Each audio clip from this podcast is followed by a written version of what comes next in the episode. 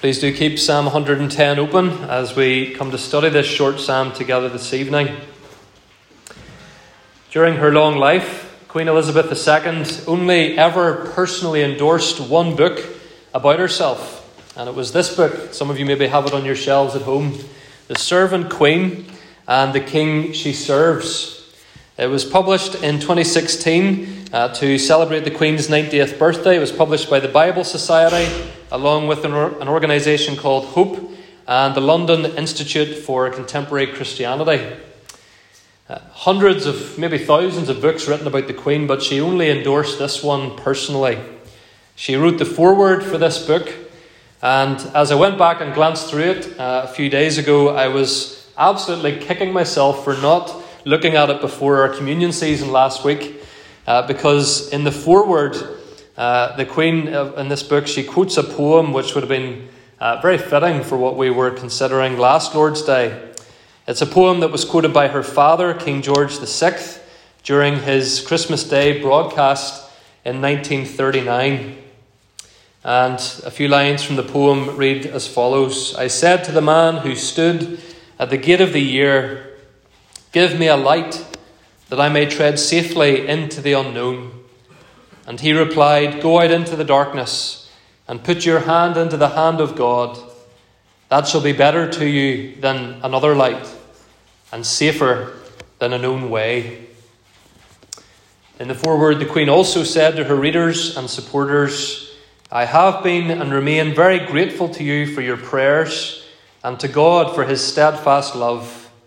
I have indeed seen his faithfulness the servant queen and the king she served, the only book she cared to endorse about her life.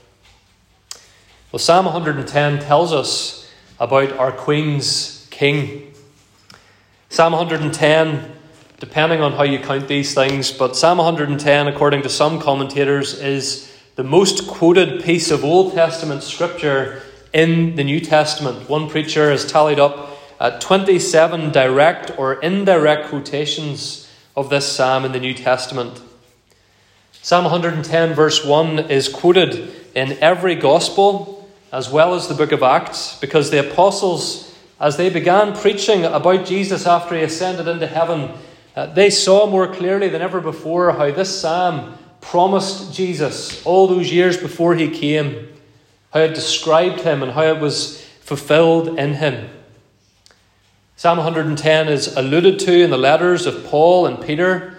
Its themes are central in the book of Hebrews and in the climax of Revelation, and so the climax of Scripture itself.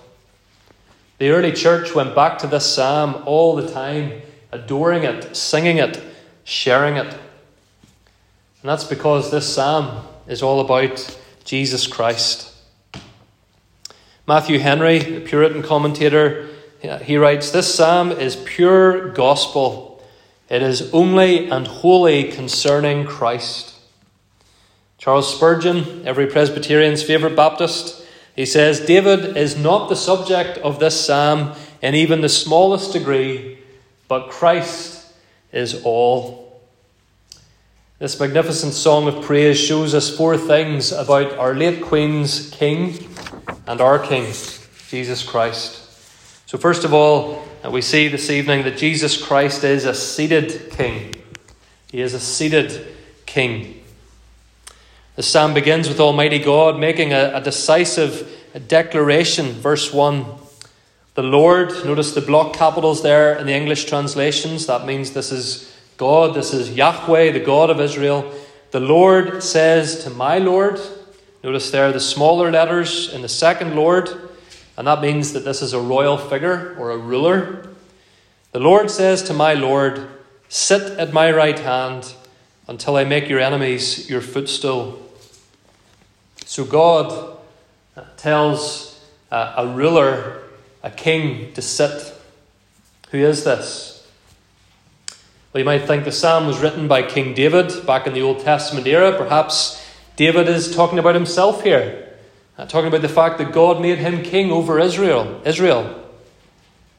But the New Testament, which of course is our, is our most reliable and it's our, our first port of call as a commentary on the Old Testament, The New Testament tells us that David wasn't speaking about himself. We read earlier, Acts 2, verse 34, as Peter preached at Pentecost, he quotes this psalm and says, For David did not ascend into the heavens, but he himself says, The Lord says to my Lord, Sit at my right hand until I make your enemies your footstool. So, in other words, Peter says David was speaking about someone else. David was speaking about a king who had finished a great task and who had ascended body and soul into heaven and who had been told to sit down by God the Father at his right hand. David did not do that. He was talking, of course, about the Messiah, his son, the one that God had promised to him, who would reign over his people and bring salvation. And as he writes this psalm, David, full of the Holy Spirit, looks forward. When he first wrote the psalm, he was looking forward to the day when this great king and Messiah would not only have come to do his work, but would have finished his work and ascended into heaven. See, friends, a king seated is a king at rest, a king enjoying peace. The health and fitness experts will tell you that we all do far too much sitting these days. Uh, once every hour, if I haven't already stood up, uh, by 10 to the hour, my watch will buzz and tell me to stand and move about for a minute uh, because it's, good, it's better for you to be standing than just sitting for hours on end. Sitting should really be saved for the completion of a task. The farmer comes in from a busy day in the yard. His favourite chair is waiting for him. The kettle is on the boil. Rare breed is on the TV. He can sit. His work is done. Or a ruler ascends to his or her throne for their coronation, as Queen Elizabeth did in June 1953, as King Charles will do most likely sometime next year. And what do they do? They, they sit on their throne. They have arrived. There's enough, their nation is at peace, or it's at peace enough for them to sit. Their position has been decided. And Jesus Christ, friends, is pictured for us in this psalm seated on the throne of heaven because his work on earth is finished. As he died on the cross, that's what he said. He said, It is finished. Three days later, he rose again. Forty days after that, he ascended into heaven. And Psalm 110 tells us what happened next. He sat down at the right hand of his Father. Jesus has earned his seat, he has done his work, he is resting and reigning on the throne of heaven. But notice, friends, Jesus is not going to sit forever. Look at the end of verse 1. Until, until I make your enemies your footstool. The picture there is of enemies completely destroyed, powerless, defeated.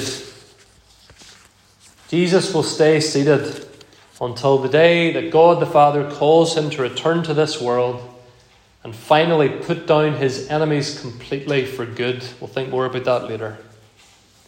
And it's emphasized to us by what David says in verse 2 The Lord sends forth from Zion your mighty scepter. Your mighty scepter. On the front cover of some of the newspapers last Friday morning, uh, including the Times, there was a photo of the late Queen at her coronation in 1953, and she was holding an orb and a scepter. Uh, it's a golden staff, a, a visible sign and symbol of a ruler's might and power and authority. And this iron scepter, pictured for us in Psalm 110 in Jesus' hands, is very significant. It appears every so often throughout the scriptures uh, at, at, interesting moments. Uh, the, the patriarch Jacob, for example, prophesying over his sons, he prophesies over his son Judah in Genesis 49, verse 10. And he says, The scepter shall not depart from Judah. In other words, it was a prophecy that the kings uh, of Israel would come from the line of Judah, as indeed they did, King David and King Jesus included.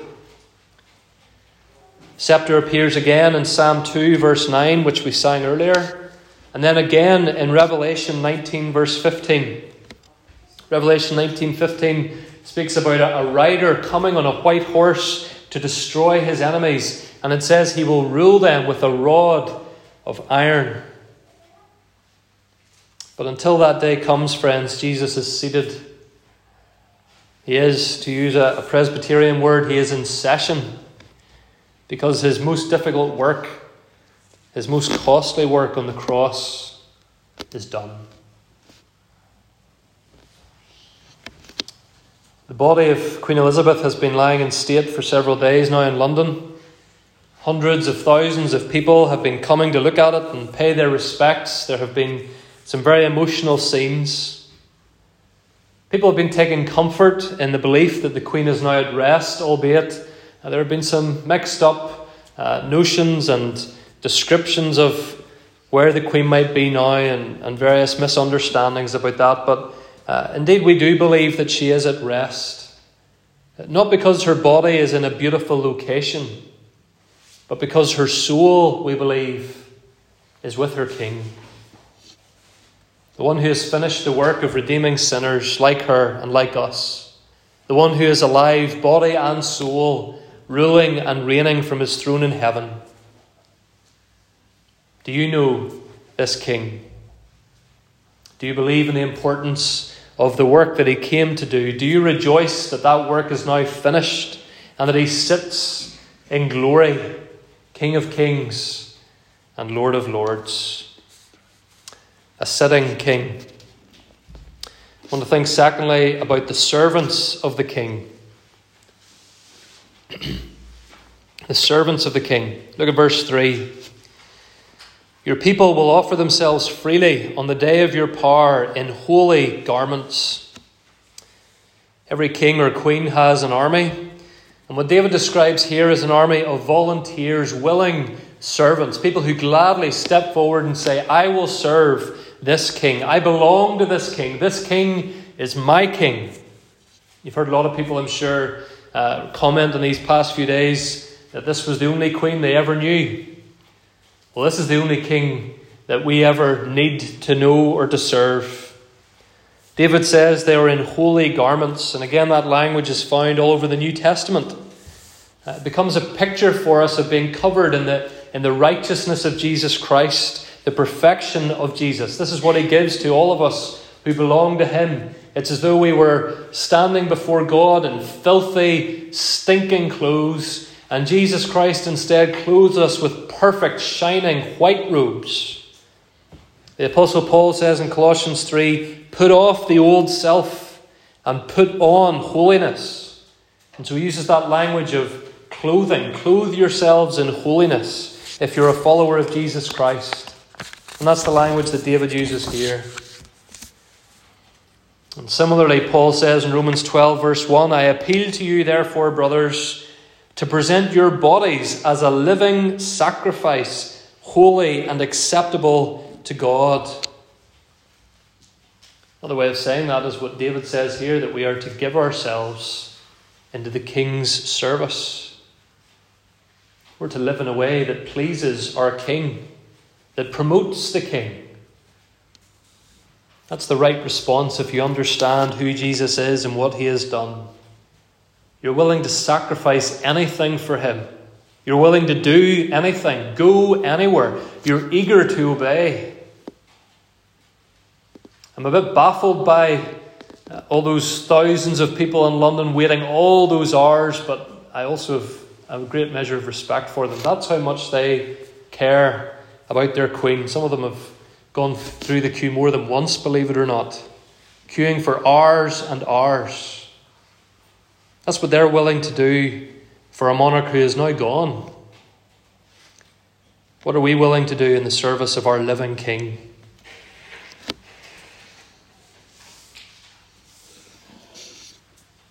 Our late queen was a woman of humility and sincerity, a remarkable woman in so many ways. Uh, yet many of the people grieving at this time, they didn't know her personally. They, they never got to meet her. They never spoke to her. Why has it caused such an outpouring of grief then? Such a show of dedication and respect for her? Well, part of the answer, I believe, friends, is that something within all of us longs for a leader. We want someone or something to follow. And she stood out because she was such a great example to so many people. In the eyes of some people, she never faltered publicly. And people are left thinking, well, who else is there like that at the minute? Slim pickings, perhaps, amongst our political leaders and other would be leaders of our nation. And something in our human psyche, flawed and sinful though it is, naturally looks out and away from ourselves for someone or something to serve. And if it's not some exemplary public figure, uh, then many people increasingly are serving only themselves. My opinions must be heard, my tastes must be satisfied, my identity is what matters most and must be accommodated. Many people today are in a, a one person army living for their own glory. What about you this evening? Whose name do you live for? Whose greatness do you worship? Who is your King? King Jesus calls out to you today and he says, as we considered last week, I am the light of the world. I am the King of kings. I provide for all my people everlasting life. And to follow him is to live, as the psalm says here, a holy life. Boys and girls, you maybe hear that word holy used sometimes in church and think, what does that word holy mean? Are any of us really able to be holy? Well, boys and girls and adults as well, the word holy simply means different. Different from most people around you. By the way that you speak, by the way that you obey your parents, perhaps, by the things that you do, the places you go to, the places you won't go to, the things that you look at or don't look at on your phone or TV or laptop screen. Our priorities are different if we're in the army of this king. Our speech is different. Our actions are different. And sometimes that will cost us the world's respect.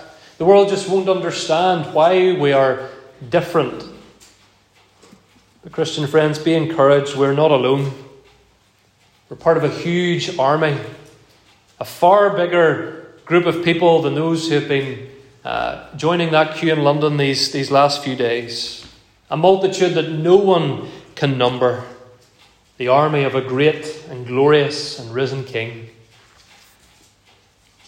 Notice how David describes the coming of the Messiah to be with his people at the end of verse 3. He says, The dew of your youth will be yours.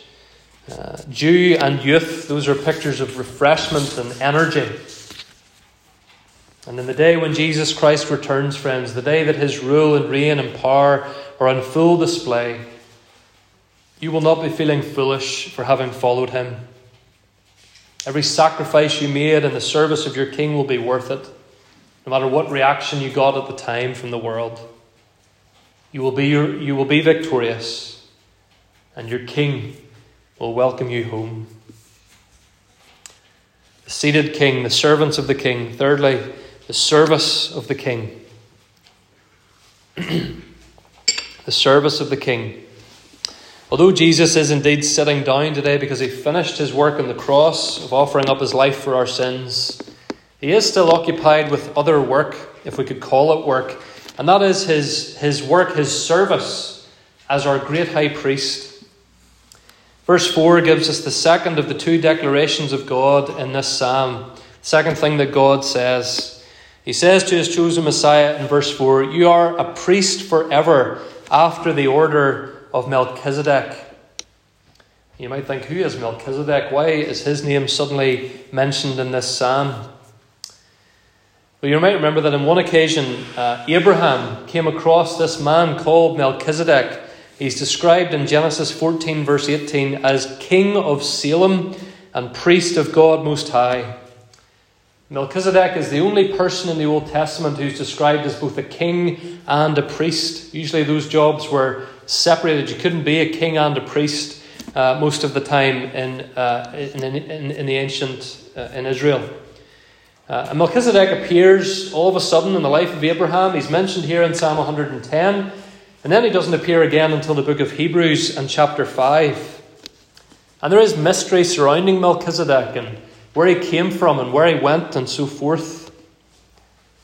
But some of that mystery is revealed in Jesus. Because just as Melchizedek, in a sense, had no beginning, no beginning that's recorded in the scriptures, Jesus, of course, has had no beginning. He is God from all eternity. And just as Melchizedek was a high priest, Jesus today is our great high priest. And friends, he is still carrying out the service of a priest. The job of a priest is to be the mediator, the representative between God and man. Who better to do that than Jesus Christ? God who became a man. That's why every other high priesthood, be it Jewish or supposedly Christian today, is completely illegitimate. We don't talk of church uh, leaders or officers as being priests today. Jesus is our great high priest, He is our only great high priest. And He still represents us today, this very moment, to the throne of God in heaven. Hebrews 4:15 We do not have a high priest who is unable to sympathize with our weaknesses, but one who has been tempted in every way as we are, yet without sin. Let us then with confidence draw near to the throne of grace, that we may receive mercy and find grace to help us in time of need. Friends, Jesus, though he is reigning over us as our king, he is also serving us as our great high priest. He is our perfect representative to God the Father. As long as Jesus is in heaven, there is a reason for God the Father to listen to our prayers and to accept us in His sight. We belong to Him because of our high priest. Another thing I'm sure you've heard remarked upon if you followed any of the coverage at all is the devotion to service that the Queen exhibited uh, that she made this vow when she was just 21 years old that her whole life would be devoted to serving her subjects. Queen Elizabeth cannot serve her subjects anymore. Death has ended her devotion to us. But she herself is still served, and all of us who are Christians are still served by our King in heaven. Psalm 110, verse 4. You are a priest forever. Forever.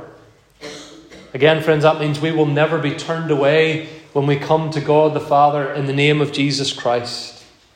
And even now, our high priest, he is serving us by taking our prayers in his hands, as it were, and perfecting those prayers before they're presented to the throne of God the Father. We thought about this a couple of weeks ago in Revelation. Remember the illustration of the little girl gathering up a bundle of flowers to bring to her mother, and uh, the, the minister sees her doing this and helps her to take out the weeds and the dirt from the, from the little bundle of flowers so that they're more beautiful when her mother receives them. And that's what our high priest is doing for us. He is perfecting our prayers before they're presented to God. Remember that when you're struggling to pray tomorrow morning or on Thursday morning or whenever it may be this week. Remember that when you wonder, should I bother praying at all? Remember, your great high priest will hear you and help you and represent you. When you wonder whether you will come to the midweek and pray about the giving out of God's word in our community this week, remember that as ordinary and as ineffective as we feel, we have a great high priest perfecting our prayers, doing more than we can ask or imagine. Here is one of the many ways, friends, that our King excels and outstrips any other leader, ruler, as exemplary as they may be. None of them can serve us in the ways that King Jesus does. He is our greater King. He is a seated King. We've thought about the servants of the King, the service of the King. And finally, this evening, we want to consider the second coming of the King. The second coming of the king. The whole scene of Psalm 110 changes in the last few verses. Look at David's language in verse 5. He will shatter kings on the day of his wrath.